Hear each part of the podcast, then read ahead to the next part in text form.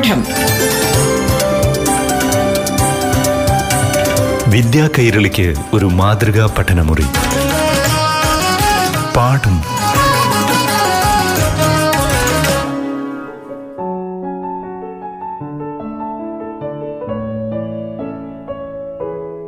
പാഠം ക്ലാസ് മുറിയിലേക്ക് എല്ലാ കൂട്ടുകാർക്കും സ്വാഗതം.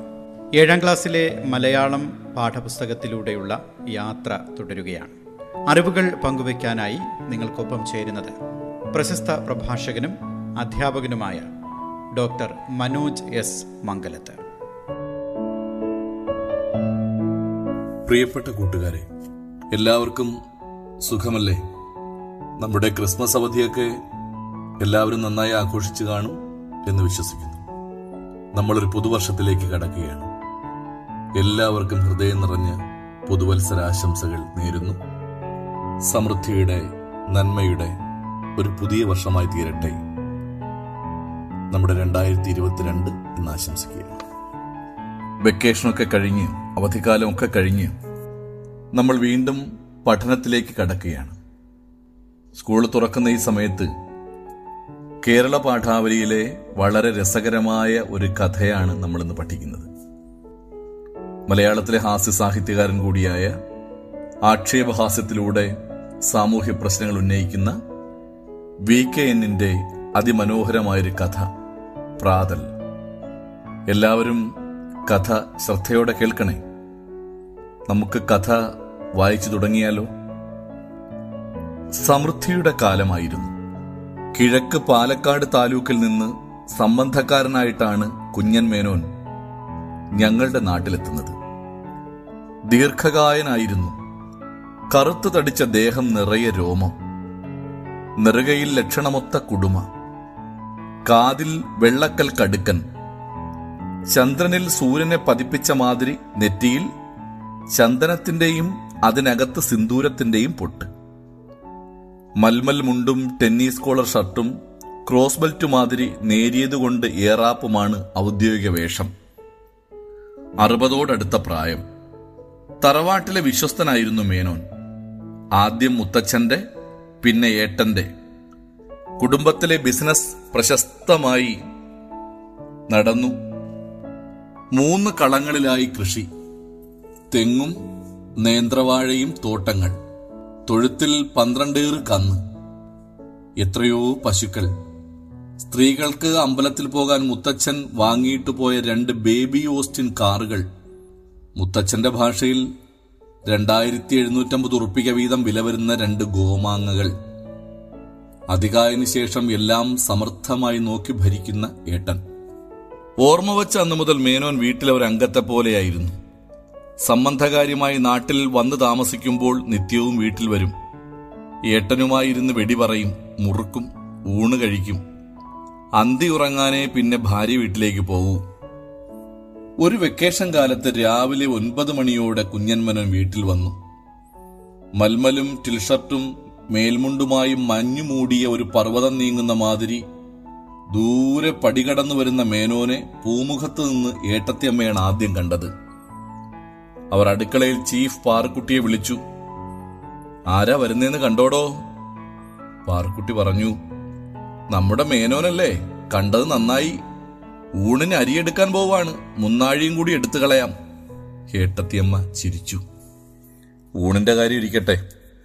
കാപ്പിയുടെ വട്ടം വല്ലതും ബാക്കിയുണ്ടോ? വിസ്തരിച്ചപ്പോൾ വാലിയക്കാർ കാപ്പി കഴിച്ചിട്ടില്ല. ഇഡ്ഡലി കാണണം. ഏട്ടത്തിയമ്മ പറഞ്ഞു എന്നാൽ നോക്കടോ. പന്ത്രണ്ട് ഇഡ്ഡലിയെങ്കിലും ഒപ്പിക്ക്. നോക്കട്ടെ. പ്രാതലൊരുക്കാൻ പാറുകുട്ടി പോയി അച്ചടി ഭാഷയിൽ ഈണത്തോടെയാണ് മേനോൻ സംസാരിക്കുക. വചനം നേരെ കമ്പോസിങ്ങിന് കൊടുക്കാം. അത്രയ്ക്ക് ക്ലീൻ. പൂമുഖത്ത് കയറി അദ്ദേഹം ചോദിച്ചു എന്തുണ്ട് വിശേഷം ചിന്നമ്മൂമ്മേ മൂപ്പരെവിടെ? അകത്തുണ്ട്. എന്തെടുക്കുന്നു? കണക്ക് നോക്കുകയാണ്. വിളിക്കണോ? വരട്ടെ ധൃതിയില്ല. പൂമുഖത്തിട്ട കസേരയിലൊന്നും ഇരിക്കാതെ ചാരുപടിയിൽ കയറി തൂണു ചാരി മേനോനിരുന്നു ഏട്ടത്തിയമ്മ ചോദിച്ചു മേനോൻ കാപ്പി കുടിച്ചോ? തൊണ്ടയനക്ക് ഈണം ശരിപ്പെടുത്തിയ ശേഷം മേനോൻ പറഞ്ഞു കുളിയും കാപ്പികുടിയും വെളുപ്പിന് കഴിഞ്ഞു. എന്നാലും ഒരിക്കൽ കൂടി ആവാൻ വിരോധമില്ല. എന്നാൽ വരൂ. ഏട്ടത്തിയമ്മ മേനോനെ ഊൺതളത്തിലേക്ക് നയിച്ചു. പുൽപ്പായി വിരിച്ച് മുഖ്യ അതിഥിയെ കുടിയിരുത്തി. അപ്പോഴേക്കും ഒരു താലത്തിൽ ഇഡ്ഡലിയും നാക്കിലയുമായി പാറുക്കുട്ടി വന്നു. ഏട്ടത്തിയമ്മ പറഞ്ഞതിലും ഒന്നധികമുണ്ടായിരുന്നു ഇഡ്ഡലി പതിമൂന്നെണ്ണം. ശുഭ്ര മൃദുല മോഹനമായ വലിയ വലിയ ഇഡ്ഡലികൾ മൂന്ന് ഇഡ്ഡലികൾ എടുത്തു നാക്കിലയിൽ വച്ചു മേനോൻ പാറുക്കുട്ടിയോട് ചോദിച്ചു എന്താണുള്ളത്? ചട്നിയോ മുളകുപൊടിയോ? രണ്ടുമുണ്ട്. രണ്ടും കൊണ്ടുവാ. കൊണ്ടുചെന്ന് വച്ചു. പച്ചമുളകും നാളികേരവും ചേർത്തരച്ച ചട്നി തവിയെടുത്ത് മേനോൻ ഇഡ്ഡലിക്ക് മുകളിൽ അഭിഷേകം ചെയ്തു. നെടുകെ പൊട്ടിച്ചു. രണ്ട് തവണയായി ഓരോ വൃത്തത്തെയും ആഹൂതി നടത്തി. അത് കഴിഞ്ഞപ്പോൾ പൊടിയുടെ ഊഴമായി. പാറുക്കുട്ടി ചോദിച്ചു വെളിച്ചെണ്ണയോ നല്ലെണ്ണയോ? മേനോ പറഞ്ഞു പപ്പടം കാച്ചി എണ്ണയുണ്ടെങ്കിൽ അത് ഇല്ലെങ്കിൽ നല്ലെണ്ണ. കറുത്ത നിറത്തിൽ കൊഴുത്ത പപ്പടം കാച്ചി എണ്ണ പ്രത്യക്ഷപ്പെട്ടു. അത് മുളക് പൊടിയിലേക്ക് ഒഴിച്ച് അടുത്ത മൂന്ന് ഇഡ്ഡലികളെ വധിച്ചു. അപ്പോഴേക്കും മുളക് പൊടി തീർന്നു. ചട്നിയിലേക്ക് തിരിച്ചുപോയി ഒൻപതാമത്തെ ഇഡ്ഡലിയുടെ ചട്നിയും തീർന്നു. ഇനി എന്തു ചെയ്യും? പ്രതിസന്ധി. ഏട്ടത്തമ്മ ചോദിച്ചു ചമ്മന്തി അരയ്ക്കണോ? മേനോ വിലക്കി വേണ്ട. പഞ്ചസാര മതി. ഡപ്പിയോടെ പഞ്ചസാര മുന്നിൽ കൊണ്ടുവച്ചു. അത് ചേർത്ത് സമസ്ത ഇഡ്ഡലികളെയും വധിച്ചു കഴിഞ്ഞപ്പോൾ മേനോൻ വേറൊരു അച്ചടിവാചകം ചോദിച്ചു ഇനി മധുരമായ വസ്തു വല്ലതുമുണ്ടോ? ചിന്നമ്മുവമ്മേ. തീറ്റ പോരാഞ്ഞാണ് സാഹിത്യം പറയുന്നത് എന്ന് ഏട്ടത്തിയമ്മയ്ക്ക് മനസ്സിലായി. അവർ പാറക്കുട്ടിയോട് ചോദിച്ചു കലവറയിൽ വല്ലതും ഉണ്ടോന്ന് നോക്കടോ. മുക്കാലും പഴുത്ത ഒരു പടൽ നേന്ത്രനുമായി പാറുക്കുട്ടി വന്നു. ഏഴു പഴമുണ്ടായിരുന്നു. തൃപ്തിയോടെ മേനോൻ പറഞ്ഞു കൊണ്ടുവാ. നിശബ്ദമായി അവ സംഹരിക്കപ്പെട്ടപ്പോൾ ഏട്ടത്തിയമ്മ ചോദിച്ചു ചായയോ കാപ്പിയോ? കാപ്പി മതി. മുന്നാഴി കൊള്ളുന്ന ഒരു കൂജ നിറയെ കാപ്പി കൊണ്ടുവച്ചു. ക്ഷേത്രപാലന്യായേന പാത്രത്തോടെ കൂസലൊന്നും അതും അകത്തു ചെന്നു. യാതൊരു കൂസലുമില്ലാതെ കാപ്പി അകത്തു ചെന്നു. ഇപ്പോൾ മേനോൻ പതുക്കെ ഒന്ന് തേട്ടി. എഴുന്നേറ്റ് കൈ കഴുകാൻ പുറത്തുപോയി. പാറുക്കുട്ടി പതുക്കെ പറഞ്ഞു ആനപ്രാതലെന്നെ അപ്പോൾ ഏട്ടത്തിയമ്മ പറഞ്ഞു ആനയെ തളച്ചവന് ആനപ്രാതൽ. മേനോൻ കൈ കഴുകി തിരിച്ചു വന്നു. പാറക്കുട്ടി നീട്ടിയ തോർത്തു വാങ്ങി കൈ തുടച്ചു. എന്നിട്ട് ഏട്ടത്തിയമ്മയോട് കുശലം പറഞ്ഞു ഇപ്പോൾ ഇത് മതി. ഇനി മൂപ്പരുടെ കൂടെ നേരത്തെ ഉണ്ട് കളയാം. പ്രിയപ്പെട്ട കൂട്ടുകാരെ നമ്മുടെ കഥ ഇവിടെ അവസാനിക്കുകയാണ്. വളരെ രസകരമായി കുഞ്ഞൻമേനോൻ എന്ന കഥാപാത്രത്തിലൂടെ അദ്ദേഹത്തിന്റെ ഭക്ഷണപ്രിയം നിങ്ങളുടെ മുന്നിൽ അവതരിപ്പിച്ചിരിക്കുകയാണ്. എത്ര ആസ്വാദ്യകരമായാണ് അദ്ദേഹം ഭക്ഷണം കഴിക്കുന്നത്. അദ്ദേഹത്തിന്റെ രൂപവും ഭാവവും ഭക്ഷണത്തോടുള്ള അടക്കാത്ത ആ ഇഷ്ടവുമൊക്കെ ഈ കഥയിലൂടെ നിങ്ങൾക്ക് മനസ്സിലായി കാണും. പഴയ കാലത്ത് അന്നത്തെ തറവാടുകളിൽ നിലനിന്നിരുന്ന ചില സമ്പ്രദായം കൂടി ആക്ഷേപഹാസ്യ രൂപേണ വി കെ എൻ നമ്മുടെ മുന്നിൽ അവതരിപ്പിക്കുകയാണ്. ഒരു കാലഘട്ടത്തിലെ ആളുകളുടെ സ്വഭാവമായിരുന്നു ഇങ്ങനെയൊക്കെ. ഭക്ഷണത്തോടുള്ള അമിതമായ ആവേശം. പല തറവാടുകളിലും ഇതുപോലെയുള്ള ആശ്രിതർ ഭക്ഷണം കഴിക്കാനായി എത്തിച്ചേരുക. അങ്ങനെയൊക്കെയുള്ള കാര്യങ്ങളാണ്. ഒരു കഥാപാത്ര നിരൂപണത്തിന് വളരെ സാധ്യതയുള്ളൊരു പാഠമാണ് ഇവിടെ. നിങ്ങൾക്കെല്ലാം കുഞ്ഞമ്മനോന്റെ രൂപവും ഭാവവും സ്വഭാവവും ഭക്ഷണ രീതിയും ഒക്കെ ഇഷ്ടപ്പെട്ട് കാണും. വളരെ രസകരമായ ഒരു കഥാപാത്രമാണ്. അപ്പോൾ ഈ കഥാപാത്രത്തിന്റെ രൂപവും ഭാവവും പെരുമാറ്റവും അംഗചലനങ്ങളുമെല്ലാം നമ്മൾ ശ്രദ്ധിക്കേണ്ടതുണ്ട്. കാരണം നമുക്ക് പരീക്ഷയ്ക്ക് കഥാപാത്ര നിരൂപണം എന്നൊരു വ്യവഹാര രൂപമുണ്ട്. ആ വ്യവഹാര രൂപം നമ്മൾ പഠിക്കണമെങ്കിൽ എഴുതണമെങ്കിൽ ഒരു കഥാപാത്രത്തെ തലനാരിഴ കീറി നമുക്ക് ശ്രദ്ധിക്കേണ്ടതുണ്ട്. അതുകൊണ്ട് കുഞ്ഞൻ മേനോൻ എന്ന കഥാപാത്രത്തെക്കുറിച്ച് നമുക്ക് പിന്നീട് കൂടുതൽ സംസാരിക്കാം. പാഠം. വിദ്യാ കൈരളിക്ക് ഒരു മാതൃകാ പഠനമുറി.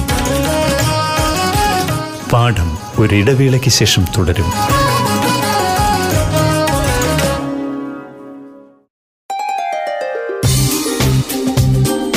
പാഠം വിദ്യാ കൈരളിക്ക് ഒരു മാതൃകാ പഠനമുറി. പാഠം തുടരുന്നു.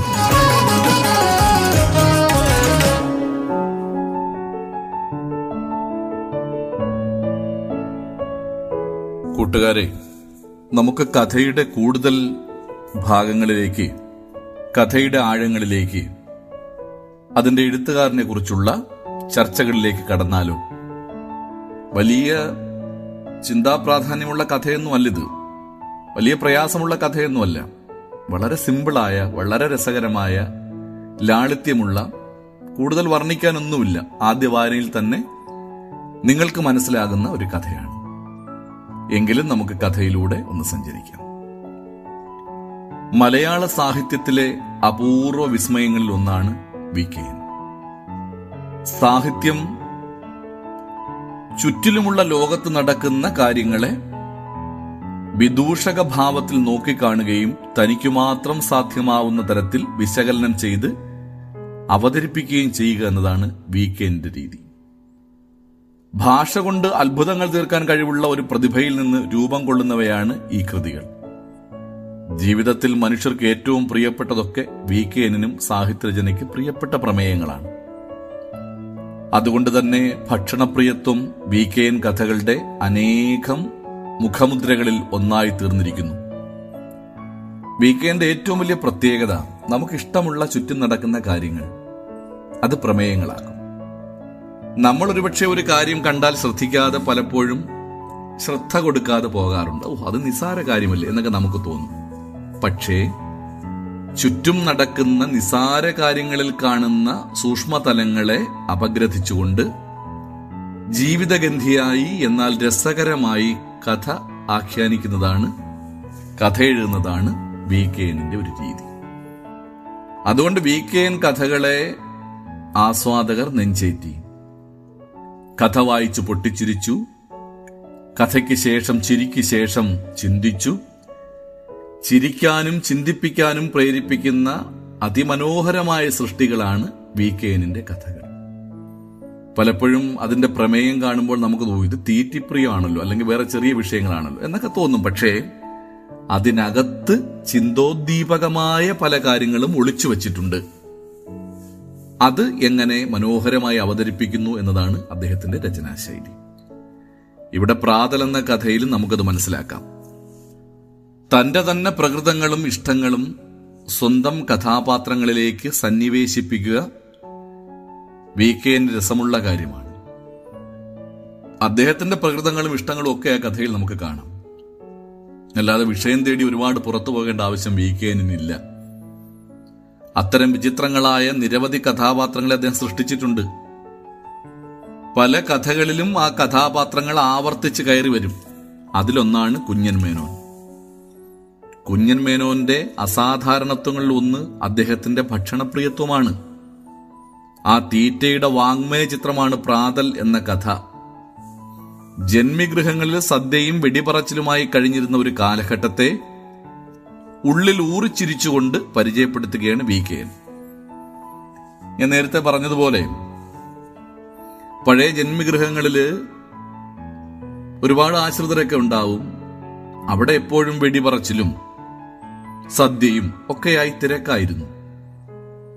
ഒരു വലിയ ഗൃഹനാഥനെ ആശ്രയിച്ചുകൊണ്ട് ഒരുപാട് ആളുകൾ അവിടെ വരും. പല തരത്തിലുള്ള പല പ്രകൃതത്തിലുള്ള ഒരുപാട് പേർ.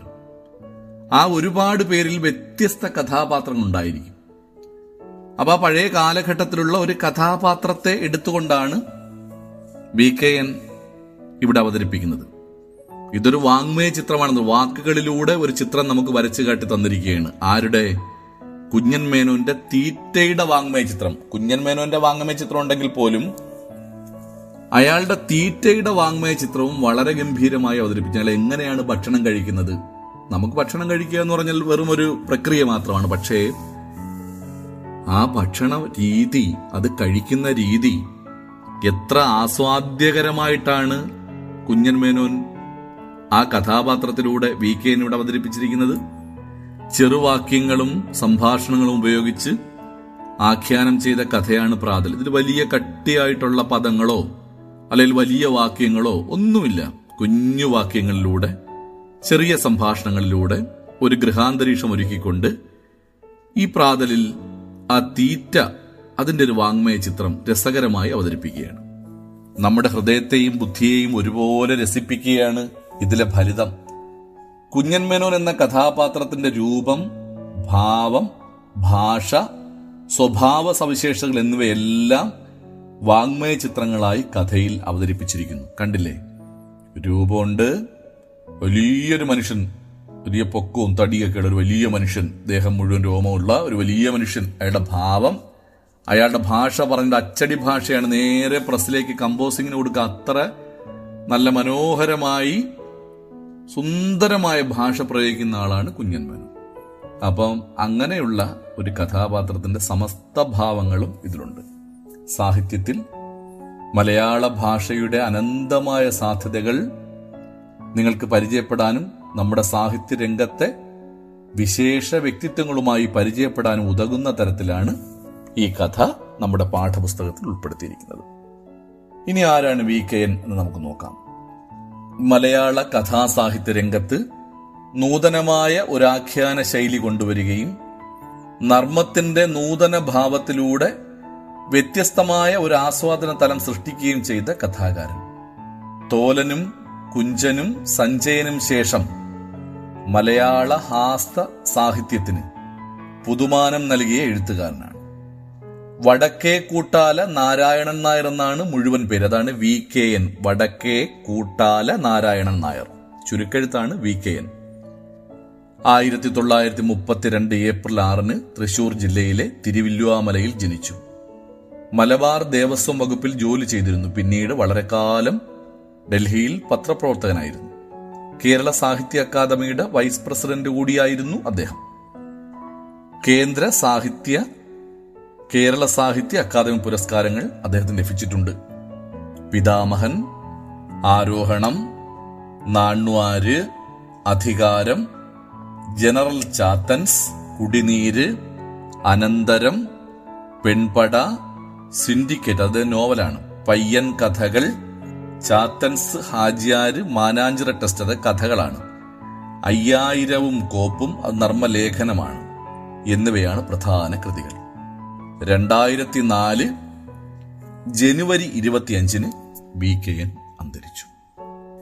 മലയാള ഹാസ്യ സാഹിത്യ രംഗത്ത് തന്റേതായ വ്യക്തിമുദ്ര പതിപ്പിച്ച എഴുത്തുകാരനായിരുന്നു വി കെ എൻ. നമുക്കിഷ്ടപ്പെടുന്ന കഥാപാത്രങ്ങളെ നമുക്കായി സൃഷ്ടിച്ചെന്നിട്ടുണ്ട്. ഈ കഥയിൽ കുഞ്ഞൻ മേനോന്റെ വാങ്മയ ചിത്രം നിങ്ങൾ ചോദിക്കുമ്പോൾ പരീക്ഷയ്ക്ക് ചോദിക്കുമ്പോൾ അല്ലെ എഴുതാൻ പറയുമ്പോൾ നമ്മൾ ദീർഘകായനായിരുന്നു അദ്ദേഹം. കറുത്ത് തടിച്ച ദേഹം നിറയെ രോമം. നിറകയിൽ ലക്ഷണമൊത്ത കുടുമ. കാതിൽ വെള്ളക്കൽ കടുക്കൻ. ചന്ദ്രനിൽ സൂര്യനെ പതിച്ച മാതിരി നെറ്റിയിൽ ചന്ദനത്തിന്റെയും അതിനകത്ത് സിന്ദൂരത്തിന്റെയും പൊട്ട്.